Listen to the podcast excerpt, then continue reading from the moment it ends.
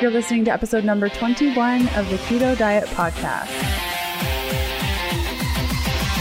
Hey, I'm Leanne from healthfulpursuit.com, and this is the Keto Diet Podcast, where we're busting through the restrictive mentality of a traditional ketogenic diet to uncover the life you crave. What's keto? Keto is a low carb, high fat diet where we're switching from a sugar burning state to becoming fat burning machines. If you're in need of keto recipe food prep inspiration, I've prepped a free seven day keto meal plan exclusive for podcast listeners. The plan is complete with a shopping list and everything you need to chow down on keto for seven whole days. Download your free copy at healthfulpursuit.com forward slash keto meal. Let's get this party started.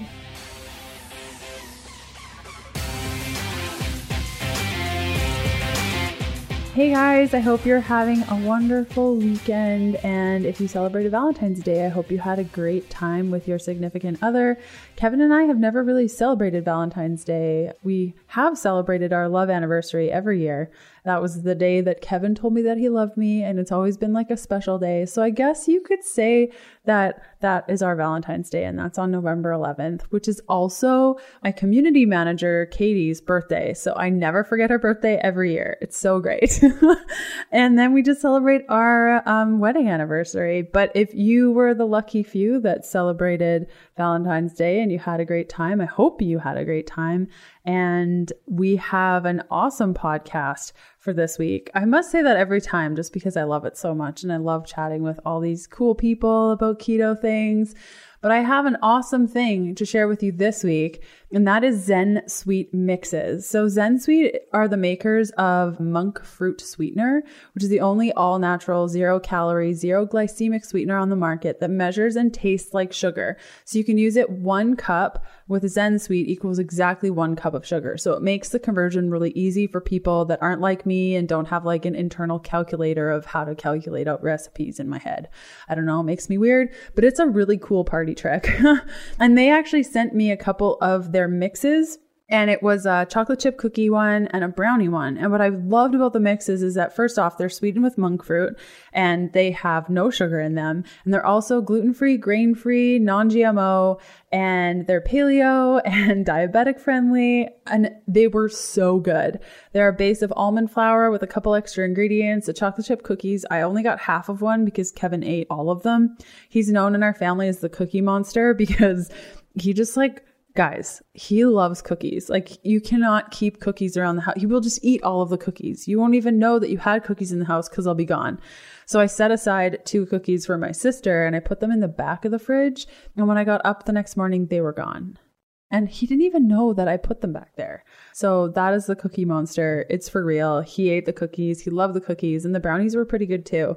So if you want to learn more about Zen Sweet, you can go to zensweet.com and they actually have a Kickstarter campaign for their new mixes. And I think they're really cool and it's a really interesting way of going about mixes for the low carb community. So I really appreciated it. So I wanted to share it with you guys.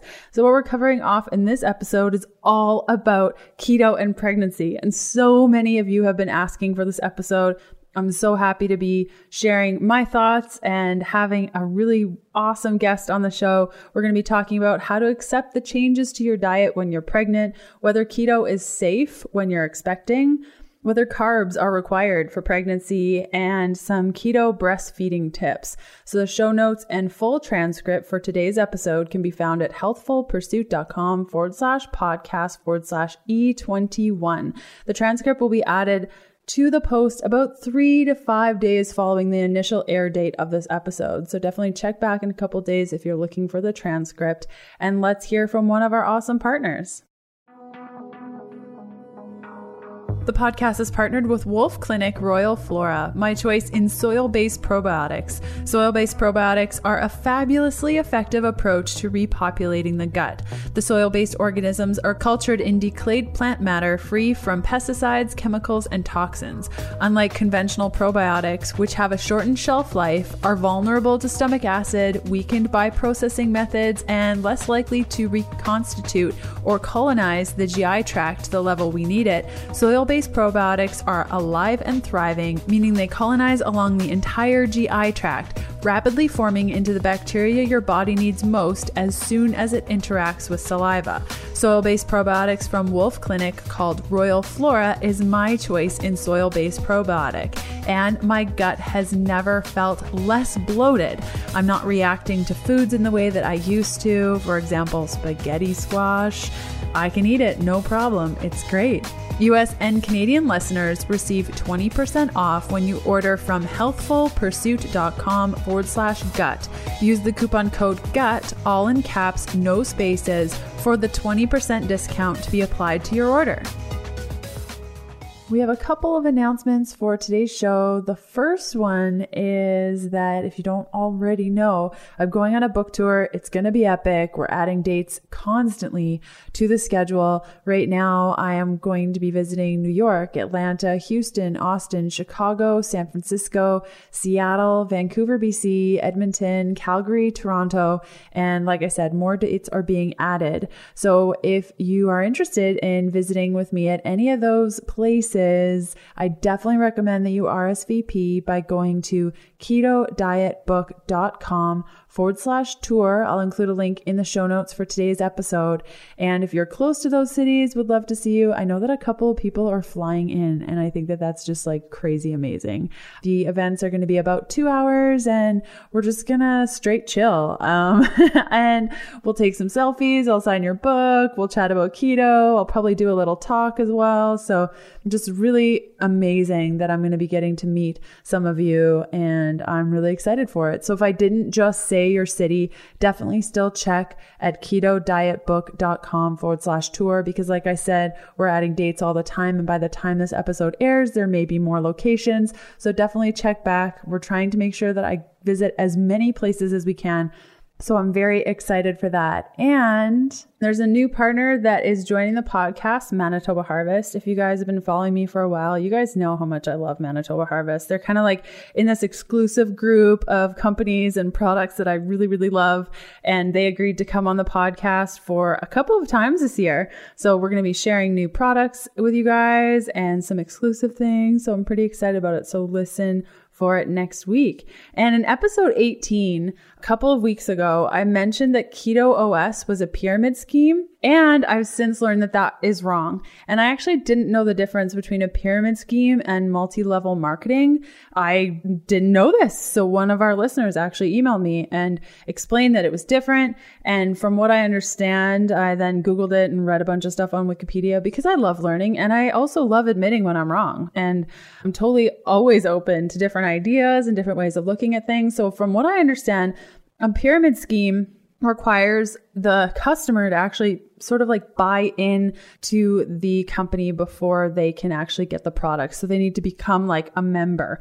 Whereas people that are in a multi-level marketing, which happens to be Keto OS, and I know that I was part of Stampin' Up, which is also multi-level marketing with my crafting. And basically customers can buy product from a person that represents the company. Whereas with a pyramid scheme, in order for a customer to buy a product, they have to become like a member and a, a, seller themselves. So that's the difference. I'm sorry that I confused the two. Thank you so much for continuing to be open and educating me. I always love learning, like I said, so I really appreciate it. If you have an idea for a podcast episode or you want to submit praise over and above the review, which you can leave by going to healthfulpursuit.com forward slash review, you can reach me at info at keto diet ketodietpodcast.com. And a lot of the questions that I went through with today's guests were compiled via our private Facebook group. So this Facebook group is accessible to anyone who purchases any of my keto products, which are available at healthfulpursuit.com forward slash shop. So today's guest is Lily Nichols, and she's a real food focused registered dietitian, diabetes educator, and researcher with expertise in prenatal nutrition and gestational diabetes. Her book, Real Food for Gestational Diabetes, and online course of the same name is the first to advocate for a nutrient dense, lower carb diet for managing gestational diabetes. Her book and course have helped thousands of women have healthy babies, and most without the need for blood sugar lowering medication. Her blog, Pilates Nutritionist, explores a variety of topics related to real food nutrition, mindful eating, digestive health, pregnancy, and of course, gestational diabetes. So, my community manager, Katie, and I were at PaleoFX last year. I don't even remember when that happened, like May ish. Yeah, it must have been May. And we saw that Lily was going to be talking about a low carb diet for pregnancy. And we were all over that talk. I was so excited to hear what she had to say. And I was nodding my head the whole time. I was so excited to have her on the show. And it just took this long for us to figure out a time to sit down and chat. As she mentions in the call, she had just had a baby last year so, really busy time for her, and she's super knowledgeable. I'm so happy we got to chat all things pregnancy. And I made a pregnancy video on keto, which I'll link to in the show notes, and my, you know, take on pregnancy with keto. And we align on so many pieces. So it was really cool to have her on the show and talk about breastfeeding, which is something that I know very little about. So it was really cool. So without further ado, let's cut over to the interview. Hey, Lily, how's it going? I'm doing well. How are you, Leanne? I'm doing really well. I'm so happy to have you on the show. We have lots of questions and lots of details to go through. But before we get started, for listeners that may not be familiar with your work, why don't you start off by telling us a little bit about yourself? So, I, by trade, am a registered dietitian and certified diabetes educator. I think most people either know me from my blog, Pilates Nutritionist, or from my book, um, Real Food for Gestational Diabetes. And uh, a lot of my work these days has been around prenatal nutrition and specifically um, gestational diabetes or the diabetes that is either first recognized or develops during pregnancy. And after a lot of work in the field and seeing, you know, how the conventional gestational diabetes works or maybe doesn't work in practice, I realized that, you know, a lot of women, you know, they get the diagnosis of gestational diabetes, they try to follow the conventional diet advice, and sometimes their blood sugar goes up, or a lot of times it just doesn't get better. And that led me to kind of question what's up with our prenatal nutrition mm-hmm. guidelines, especially around pregnancy uh, diabetes. And I had to wonder for every woman that I'd see who would try this diet and her blood sugar not get better, you know, the, the way that doctors describe it is that they failed diet therapy. And I was always left wondering, you know, did they fail diet therapy or did diet therapy fail them? You know, mm-hmm. and so a lot of my work has been around like revamping our gestational diabetes guidelines and I developed my real food approach for managing gestational diabetes, which was the first to advocate for a lower carbohydrate diet and a nutrient dense real food diet during pregnancy that has really, really good results. We have much fewer women requiring insulin and medication to manage their blood sugars. It's managed naturally with food and really good outcomes for babies. So, a lot less of the uh, negative side effects when they're born, like hypoglycemia and needing to go to the neonatal intensive care unit and stuff like that. So that's like the the gist of my work. And I know today you wanted to talk a little more about low carb and pregnancy and ketosis and all of the controversy that surrounds that. So I'll let you take it away. Yeah, and there's a lot of it. So yes. Um, so kind of maybe starting even before one is pregnant. I know that a lot of women in our in our community have amenorrhea or issues with fertility. When you were looking at your gestational diabetes piece and kind of looking at the nutrition for that, did you also look a little bit into fertility and know, you know, a lot of women will say that their doctors have said that they're postmenopausal in their 20s. yeah. And, and they'll go on a ketogenic diet in order to boost fertility or a low carb diet in order to boost fertility. Have you seen that in your own practice? Yes, I have. And a lot of times what's interesting with with menstrual cycles and and fertility just in general is like your body wants to reproduce when like your fertility is highest when your body is healthiest. Mm-hmm. So when something's not going well, a lot of times, you know, the body just refuses to ovulate, you know, mm-hmm. and you and sometimes you don't have a menstrual cycle to go along with it. And for women who are overweight or struggle in some sense with like some degree of insulin resistance, I see a lot of benefits from reducing carbohydrate intake doesn't have necessarily have to be super super low carb, but reducing their carb intake, especially getting refined carbohydrates and sugars out of the diet, a lot of times insulin resistance improves, they lose a little bit of weight and lo and behold, they get pregnant. And in fact, there's a lot of women that I would see in prenatal practice who maybe weren't even trying to get pregnant or they thought they could never get pregnant. And then they'd like come in you know and they're like gosh i just lost like 20 or 30 pounds in this in this past year doing low carb. And like oh my gosh i'm pregnant. I'm like i'm not ready to be pregnant. You know it's just your it's like your fertility goes up as your body gets healthy and your physiology starts regulating and I guess on the opposite side to that, I know in my case, I was actually underweight and I needed to gain quite a lot of weight to get my period back and to get over amenorrhea. And eating low carb, high fat initially helped me lose a bunch of weight and helped right. me get my hormones back, but I still didn't menstruate until I gained weight. So it was kind of like an opposite way of doing things, but, you know, losing weight and then gaining some back in order to get my period. But you know, in my case, it was like the fat that actually helped boost my cholesterol so that I could make hormones and then gaining right. that back. So it's kind of the opposite of that experience that that, that woman had. And that's sure. a, you bring up a good point because there's actually something called functional hypothalamic amenorrhea, which is probably what you had, mm-hmm. which can be related maybe to weight loss or stress or or exercise related lack of having your period. And it's just you you a lot of times there's there's a, a insufficient estrogen in your body as opposed to the opposite case where maybe your estrogen levels are too high. So, yeah, you're right. It can go on either side of the spectrum for sure. And if a woman is having difficulty conceiving, like some of the individuals that you've spoken with, I'm sure, how long, like, would you recommend that they go on more of a low carb eating style? And how long would they do a certain protocol? Well, I think it depends on the woman. Yeah. So I would I would want to be looking at like where her weight's at, where her body fat is, what her activity levels are like, what her stress levels are like.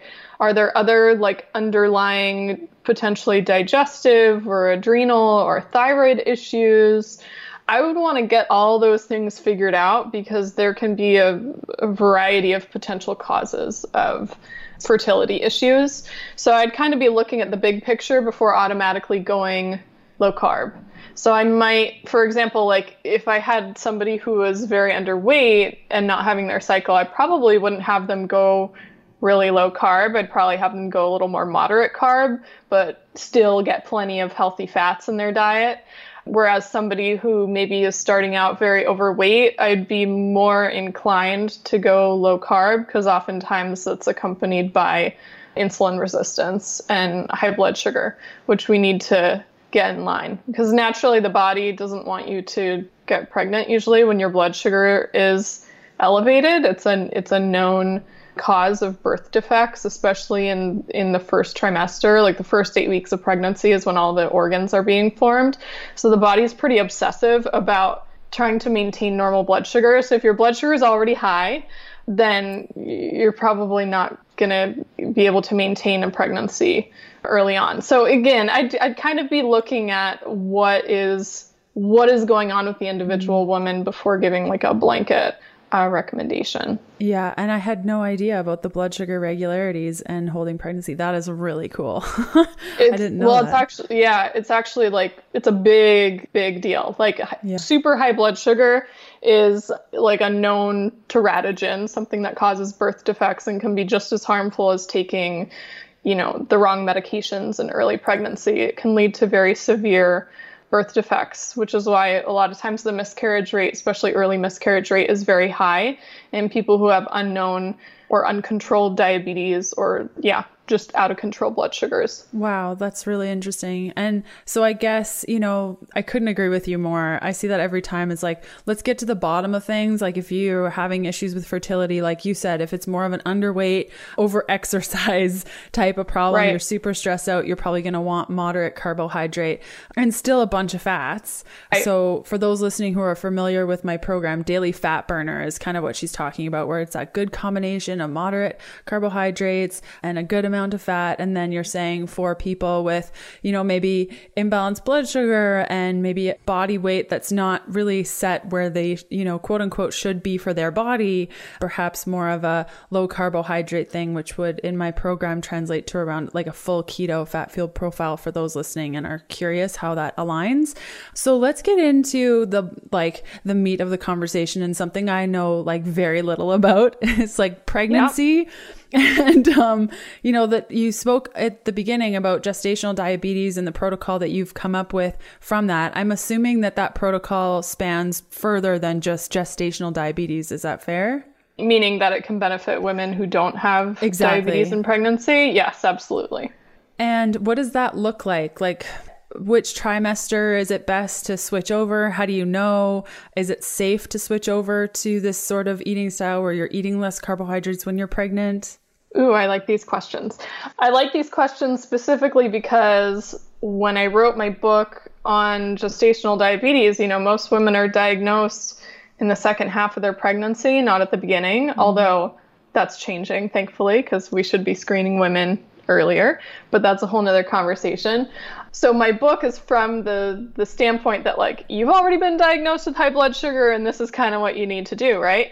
But in early pregnancy, like if somebody's been following low carb and then they get pregnant and then they're wondering, can I continue to eat low carb during my pregnancy? It's a very good question because mm. we have less information, less clear information on like first trimester, what's ideal and what's not, than we do for later pregnancy. But if I can leave you with anything, a lot of women, um, myself included, um, I just had a baby last year, so I, I can relate to the challenges of early pregnancy. The first trimester is very challenging. There's like a ton of hormonal shifts. You oftentimes have food aversions or nausea or vomiting or you know what people classically call morning sickness which i don't even know why it's called morning sickness because it happens all day. for a lot of people it's not just like a thing like oh you wake up in the morning and you're sick for a little while and then you're all good. Like a lot of times it can happen like last all day or come at different times of day. But a lot of times you don't feel as good eating low carb. And I I myself was very curious to see how my body would respond when I was pregnant and how I'd feel because I thrive on a moderately low carb diet and have for a long time. So I was curious. I was just very curious. Went into it kind of open minded, like, okay, I know there can be benefits to low carb in later pregnancy, but what is it like early on? And I found that my body actually wanted a little more carbohydrates when I was feeling kind of the morning sickness or the nausea or whatever coming on you kind of want things that digest quickly and leave your stomach quickly. So if you do have to throw up, like you aren't throwing up a whole meal you know what mm. i mean? Mm-hmm. and for a lot of people that ends up being eating a little more starchy foods. So i don't think everybody needs to go or stay low carb in the first trimester. I think it's really important to still attempt to get some protein and fat in your world. But i found that i didn't feel good staying really strict. I think there's some women who still do from a metabolic standpoint is it ideal to remain low carb? Not necessarily, because in early pregnancy, your um, insulin levels are going are increasing. So your pancreas actually gets larger during pregnancy, and by the tenth week of pregnancy, your body is producing three to three and a half times more insulin than it is outside of pregnancy, and it's doing this to kind of gear up for later pregnancy where insulin resistance goes up like crazy. So women are like 50 to 70% more insulin resistant in the second half of pregnancy. So in the early part, you have like a lot more insulin on board, no more insulin resistance that you came into pregnancy with. So you can kind of decide depending on how insulin resistant you were before, how well you did on low carb, where your blood sugar levels are at, whether or not you want to stay low carb for that time period. But there's less of a need for it, I guess, is what I want to say in early pregnancy. Whereas in later pregnancy, your insulin resistance is so high that a lot of times that's when we start seeing the blood sugar go up a little more. And sometimes women have less wiggle room for carbohydrates like the further along they go in pregnancy. Oddly enough, oftentimes your food aversions aren't as bad at that point. And I, personally, I found that I felt better eating low carb towards the end of my pregnancy, where early on, like I felt good having like a little bit of potatoes and stuff like that. Yeah. So that was just an interesting observation for me personally, but also, you know, the metabolic information I think is is new for a lot of women. I had no idea that our insulin bumped up that much in the first Yeah, it's huge. Wow. Well, I mean that even in, in itself kind of tells you like, hey, maybe carbs are a good good thing to have during this time. Whereas, yeah, I, you know, I, that second half not so much. Exactly. I mean, I, I hear so many women beating themselves up trying to eat low carb, but they feel terrible. And it's like, listen, of of any like metabolic thing that we don't know a lot about, like pregnancy tops the list. There are things that are changing on a weekly, like day to day sometimes. There's huge shifts going on. And we we don't have it completely perfectly mapped out in the literature when certain changes are happening and why and what nutrients we need. You know, we have pieces of the puzzle, and I'm kind of like obsessed with digging up those pieces and kind of making sense of all of it. But there's a certain mystery to it all.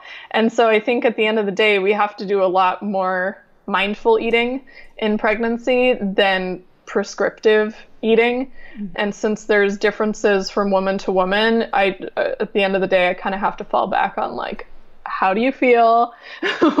What's going on this week? You know, um, what can you do with your food to keep yourself feeling well? I mean, because you can go overboard on the carbs early in pregnancy too. I've heard women just kind of like give up, eat whatever, and then by, you know, halfway through the pregnancy, they've already exceeded their weight gain goals for the whole pregnancy and they feel terrible and their blood pressure's mm-hmm. high and all this stuff is going on. So it's like we kind of have to find a middle ground between like you know, eating well and also keeping yourself you know keeping yourself in good shape and listening to your body yeah and to go back to the you know feeling terrible i can understand and i'm sure that there are a lot of women listening that are maybe thinking about being pregnant and they're like, what if I just crave carbs every day and I love being ketogenic and I love being low carb?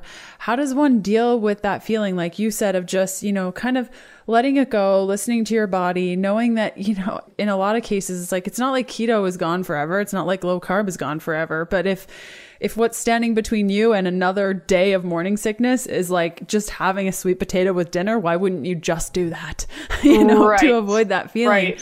Do you have any tips or strategies or thoughts on how one would go about being okay with Ooh. putting that behind them? Yeah. And a lot of times I think it's more than just like, oh, having a sweet potato with dinner. It's like, I can't eat dinner and if I eat this low carb thing, I'm going to be sick. And the only thing I can't eat is some of these roasted sweet potatoes. And it's like, by all means, eat some roasted sweet potatoes, my friends. You know, like yeah. don't don't like starve yourself for the sake of, you know, being compliant with low carb or whatever. I feel like pregnancy is such a chance to surrender. It's a good preparation for motherhood mm. as a mom of a child less than a year old. There are so many, so many, what's the word I want to use? You make so many amends being a mom like you you have to get less serious about yourself because there's going to be so much that's out of your control that all you can do is like do the best that you can at the time. So there were days when I felt pretty and I honestly I didn't have morning sickness or nausea as bad as some people I know. But there were days when it was like, okay, I really like I'm feeling so ill and tired and like your body is just like rapidly producing all of these cells for this growing being and your hormone levels are like all crazy. There's so many things going on that it's like you just need to do what you can to get through the day.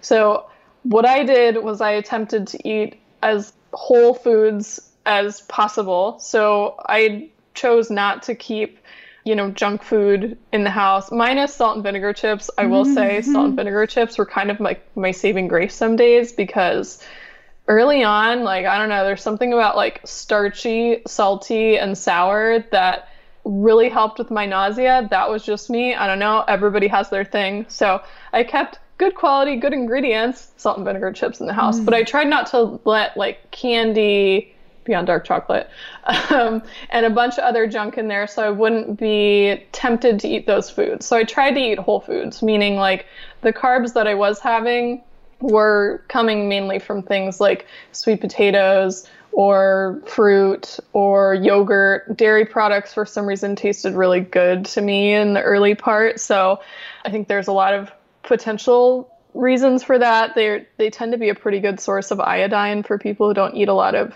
seafood, which is really important for your thyroid, which is going through major changes early on, and also important for fetal brain development. So that may be a reason why so many women crave dairy products. But mm-hmm. as long as you're getting, you know, good quality carbohydrates in your world, then you're also getting all the other micronutrients that come with it. So that was kind of one way that I made peace with it. But I was also open to the possibility that later in the pregnancy, I might feel better eating less carbs again.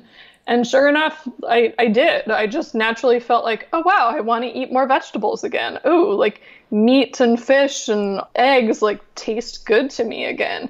And I could tolerate more than like a couple bites here and there. So just be open to things shifting. Whatever you're doing right now just to get through the day, it might not be that way tomorrow or next week or next month.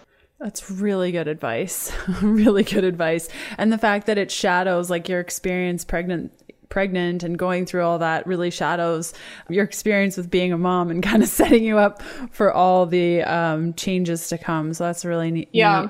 I will um, say one thing though. Yeah. It's super, super helpful to have a taste for healthy food going into pregnancy. Mm-hmm because sometimes early on you're kind of relying on your nutrient stores like some days you're not eating the best and you know in the back of my mind i'm thinking like oh i need i need to be eating my eggs for the choline and i need to be having mm-hmm. salmon mm. for the omega-3s and it's just not happening i'm like well this is why i was eating so well for all these months or years prior to getting pregnant because we do have nutrient stores on board and sometimes you have to kind of have faith in that and have faith in the system working and have faith in you know the fact that so many women have had healthy babies despite having morning sickness. Mm. or even worse like hyperemesis gravidarum where you're like very very very ill.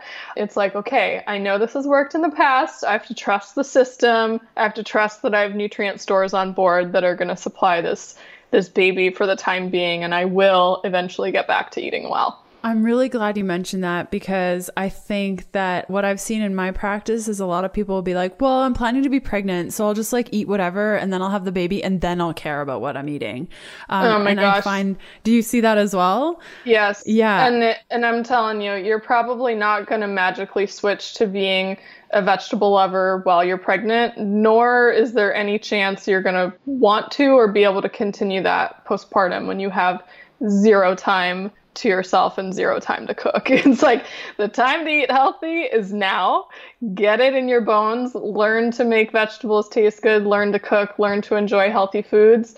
And then you'll figure out how to make it work during and after pregnancy. But I think it would be exponentially harder to go into pregnancy not being a healthy eater and then try to convince yourself to eat vegetables. Like it's yeah. hard to eat it's hard to eat enough vegetables at certain points in pregnancy. I think for me at least once the nausea and the food aversions and stuff kind of like let, let up a little bit i was able to go back to eating pretty healthy but that early part was like no chance. Yeah totally. More on my interview with lily nichols after this message from one of our podcast partners The podcast is partnered with Vital Proteins, my favorite collagen brand of all time.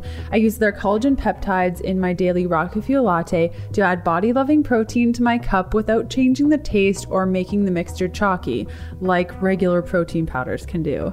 And their gelatin, I add a couple of scoops to warm dishes like spaghetti sauce, gravy, soups, or stews, and nobody can even tell the difference. And when I'm out on the go, I always have a couple of their stick packs hidden away in my purse so that I can add them to my coffees or teas when I'm out and about. Vital Proteins collagen peptides are sourced from grass fed, pasture raised bovine hides to ensure a natural, high quality, and sustainable source of this ancient nutrient.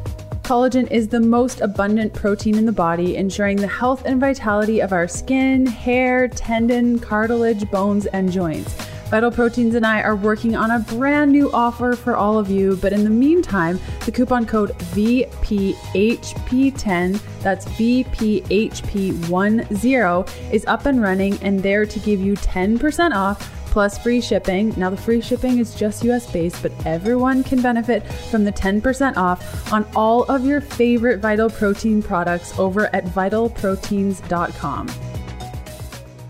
So once people kind of get over that hump of just like, you know, it sounds like it's kind of, you know, whatever food you can surround yourself with in your house is definitely better, but really being open to the fact that your diet may change during that first half of your pregnancy. Once you kind of get over that hump, I know there's been a lot of questions of, you know, like how low carb can you go in a pregnancy? Is it safe? Is it not safe? Like, do I need carbohydrates to make my baby grow?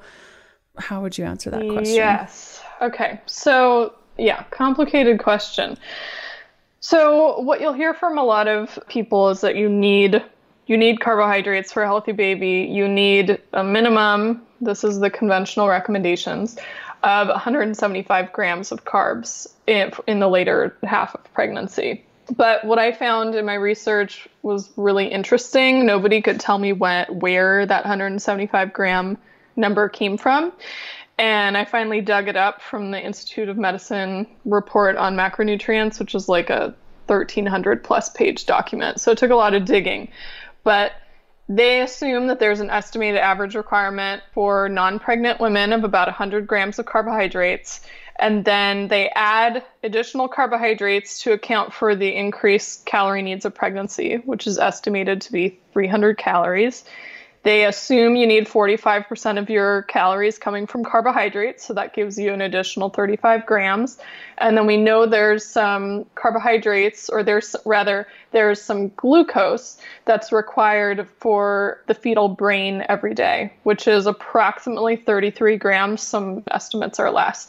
So you add this all together, and that, that gives you, with a little bit of a buffer, about 175 grams per day. But what's very interesting, and as you know, being somebody who's done a lot of research on low carb, this estimated average requirement of 100 grams of carbohydrates per day is kind of kind of bunk. Yeah, because, not right. yeah. I mean, in, in the same document, they say the lower limit of dietary carbohydrate compatible with life is apparently zero, provided that adequate amounts of protein and fat are consumed. Mm. So our bodies are like really metabolically efficient if there's not a lot of carbohydrates coming in, we can actually make glucose for our body from fat and protein if you're getting enough calories. So the same thing is true in pregnancy. And um, in pregnancy, your body actually tends to favor a state of ketosis, especially in the second half of pregnancy. It becomes just very efficient and always supplying the baby with some form of nutrition. And given that the baby's brain development actually relies on a certain amount of ketones, about 30% of fetal brain energy it comes directly from ketones. Your body kind of relies on a mix of both glucose and ketones. When it comes to how low you can go in carbohydrates, I think a better way to look at that is how can we I think you can go as low in carbohydrates as you are still able to get enough micronutrients, enough mm essential fatty acids, enough amino acids, which is separate from carbohydrates, enough vitamins and minerals, which may be coming from your carbohydrate foods, right? Enough antioxidants potentially. So I think as long as you're planning a diet that contains enough of those for pregnancy, then you can kind of, you know, cater your carbohydrate level to that. I think the lower carb you go, sometimes your sources of other nutrients might be a little more limited unless you're, you know, just eating like a lot of non starchy vegetables which still are going to give you carbohydrates, by the way. totally. I love that. Eat as low carb as you can without it affecting your intake of like essential nutrients. And that's always Right. been my approach. Well, after I totally failed on keto the first time and I lost a ton of weight, but I felt like absolute garbage. I was like, Right. wait a minute, I I'm counting my spinach and that's not cool. So I love I love that approach. And so to step back a little bit, you were talking about how the developing brain of your child needs a bit of glucose in order to function and, and Right. continue to grow. Now, are you saying do you know or have you seen research that that baby can be provided with the glucose it needs from the mom through gluconeogenesis, like the creation of glucose, like you were saying, through the protein or the fat? Have you seen that that's enough to supply to the baby? Yeah, that's actually a good question because that's one thing that is left kind of unclear in that Institute of Medicine thing is that there's this need for for glucose, but it doesn't say whether it's exogenous or endogenous, right? Mm. What's interesting with pregnancy is women become about 30% more efficient at creating glucose from alternate fuels, in other words, gluconeogenesis, in the later stages of pregnancy. Combined with your body naturally goes into ketosis very easily in later pregnancy, even if you're eating, you know, more moderate, even if you have a more moderate carbohydrate intake. Like they've looked at women after a 12 to 18 hour fast, pregnant, non diabetic women, and compared their ketone levels to non pregnant women, and their ketone levels are about threefold higher. You just like very easily slip into ketosis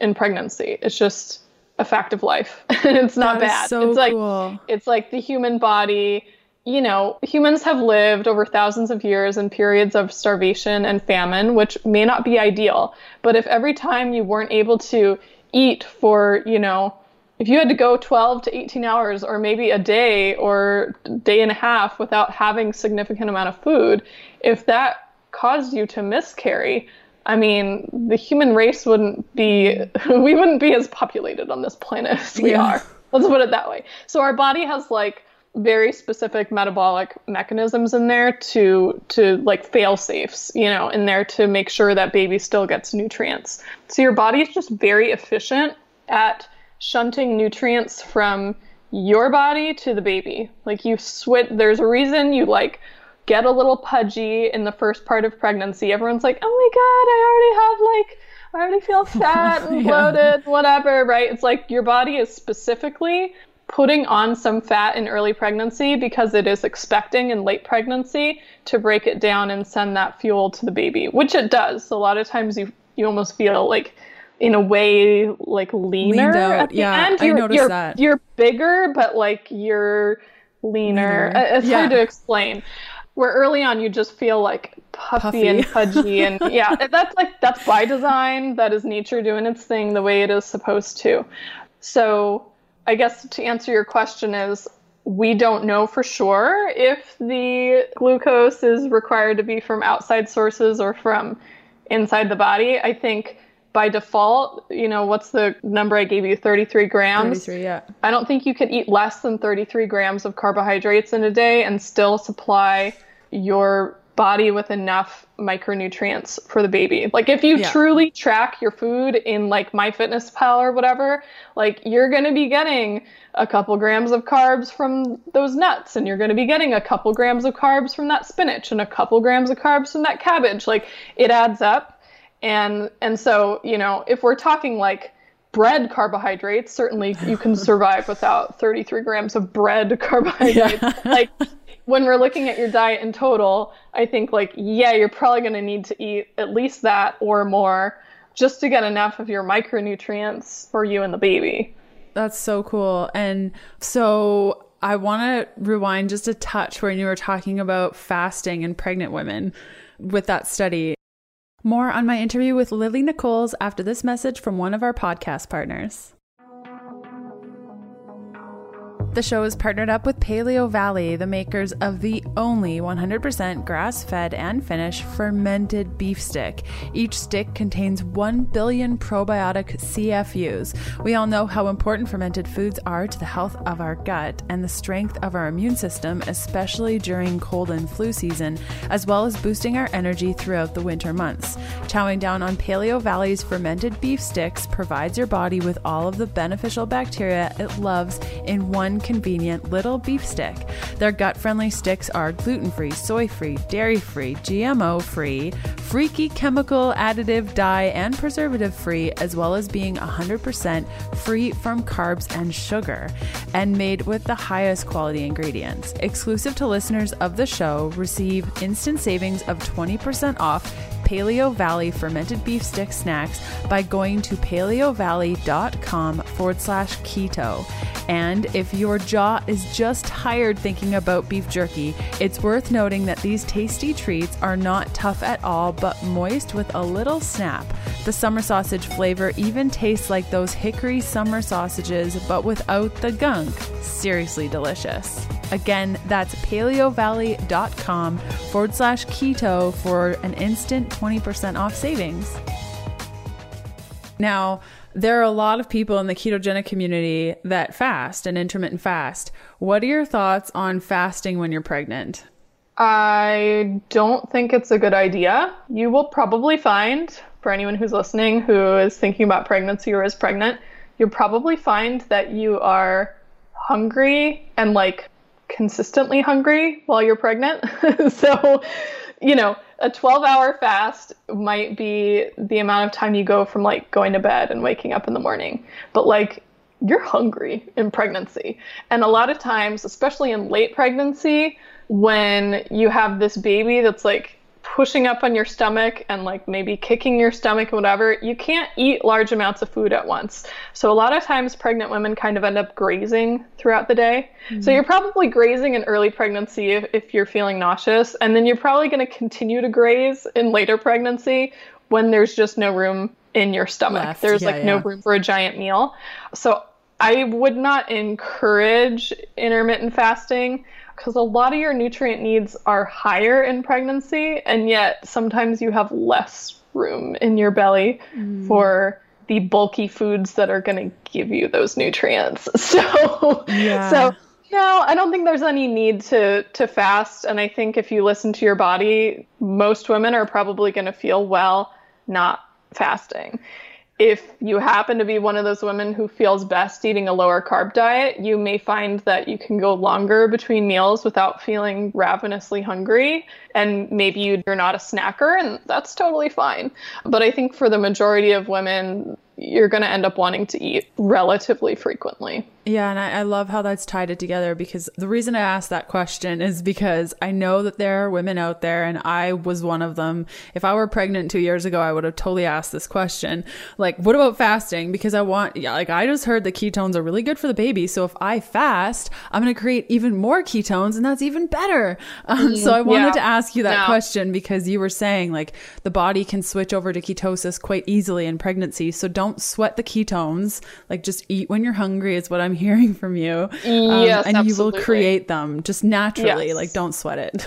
yes, you your body will naturally. I don't think we need to be focused on trying to produce more ketones in pregnancy. Like your body will naturally do it and your body will naturally excrete them and your body will naturally unless you are somebody with type 1 or type 2 diabetes who is entirely dependent on insulin to keep your blood sugar under control, they'll naturally stay at a safe level.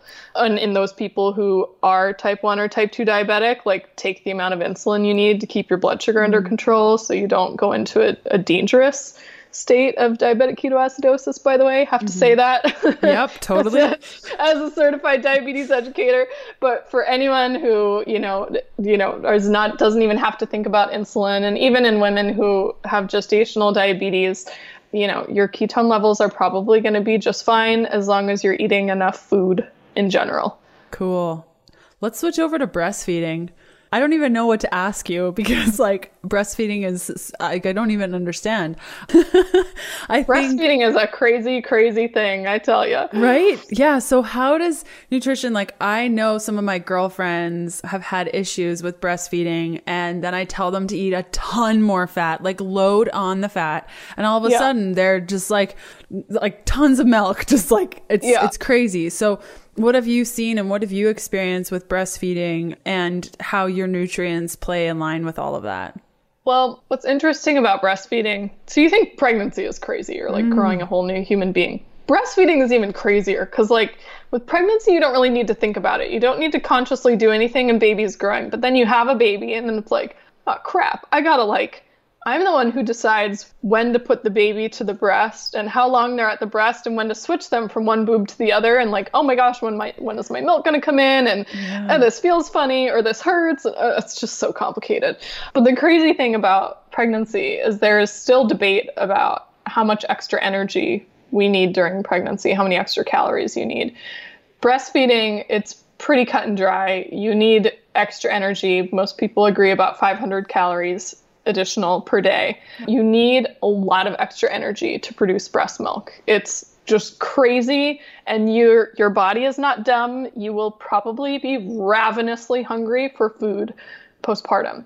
So the nice thing is for women who have eaten pretty well in their pregnancy, particularly the ones who like follow my real food approach, a lot of times they haven't gained a bunch of additional weight so they're not as worried about like oh, i need to lose the baby weight mm. right away right a lot of times they'll lose it rel- with relative ease and they probably will have not exceeded their weight gain recommendations postpartum early postpartum i think women should focus entirely on listening to their hunger cues remembering to eat because it's hard to remember to eat when you're caring for a newborn eating plenty of fat if your body is craving it eat more carbohydrates too. That is also totally fine. You're probably just going to be going to need to eat a lot more food in general because breastfeeding is draining and you also need to replenish all the you know you just ran a marathon giving birth mm-hmm. so you need to replenish after that gigantic race so i think for a lot of women they need to kind of ease up on being worried about you know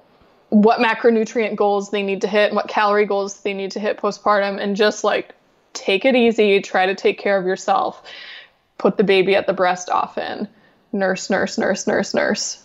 Yeah. Drink a ton of water and worry about the carb thing later on. Because I think what happens when some women who immediately go to low carb is, you know, going low carb naturally helps reduce your hunger levels, or maybe they're just trying to stick to their macros so mm. specifically that they're denying themselves food.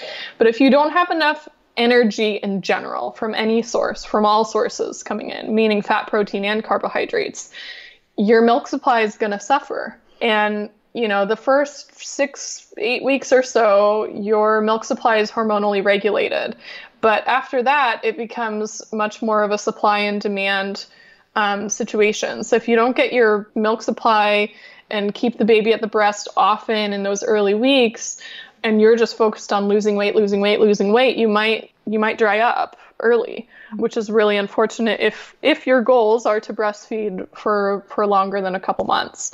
So i think early on women should just like let go of the obsession with losing the weight and getting your body back. Your body is different and that is okay and things are going to be shifting for gosh, the next year, it's still crazy how my body is changing. And just focus on caring for and feeding your baby, however, however you're choosing to do that. Breastfeeding can also help you lose weight, right? Like it, it creates, I can't remember what the contractions are called, but there's some sort of contraction that happens that helps you or helps well, encourage something? It helps the uterus contract. So breastfeeding stimulates the release of oxytocin, which contracts the the uterus, so it sh- shrinks back down to normal.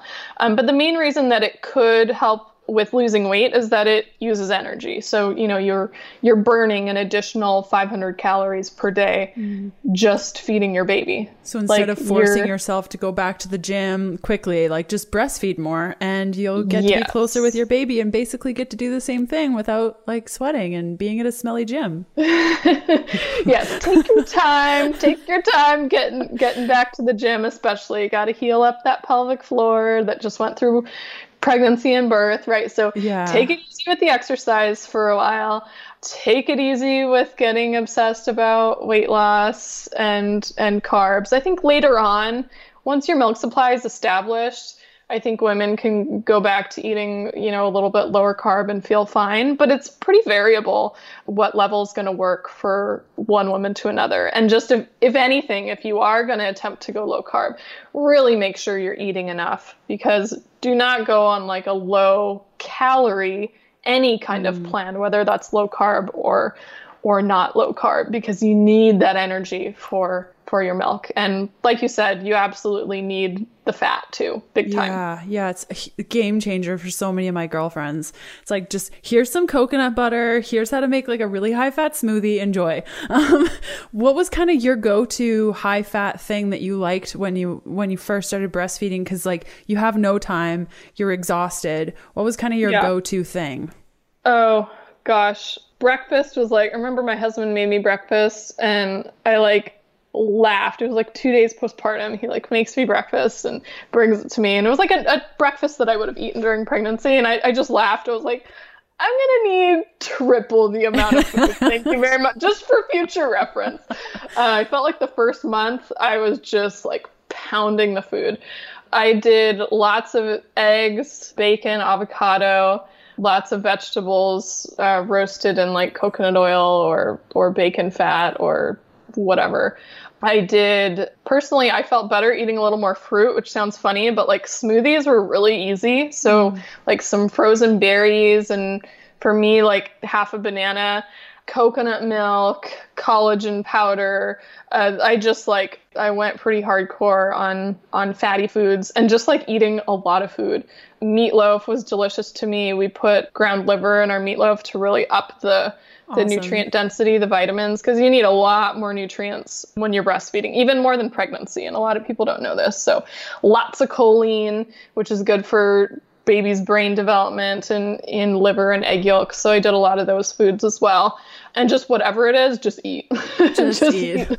I like it. and ideally, have somebody help prep the food. We had some friends that brought us meals and stuff because you're likely not going to have more than five minutes to yourself for several months. And you need help. You need help cooking. You need help cleaning. You need help with people bringing you food and water while you're sitting there and nursing the baby, you know? So, whatever help you can get, take, take it. Take it. take it. Yes, please. Well, thank you so much for being on the show today, Lily. I really enjoyed chatting with you. I know that I learned a whole bunch, and I know that your message will hit home for a lot of women either looking to be pregnant or pregnant right now or breastfeeding. So, I really appreciate you being on the show today. Thank you for having me. I hope it was helpful. You bet. The show notes and full transcript for today's episode can be found at healthfulpursuit.com forward slash podcast forward slash 21.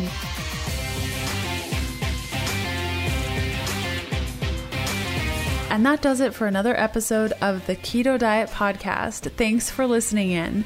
You can follow me on Instagram by searching Healthful Pursuit, where you'll find daily keto eats and other fun things. And Check out all of my keto supportive programs, bundles, guides, and other cool things over at healthfulpursuit.com forward slash shop. And I'll see you next Sunday. Bye.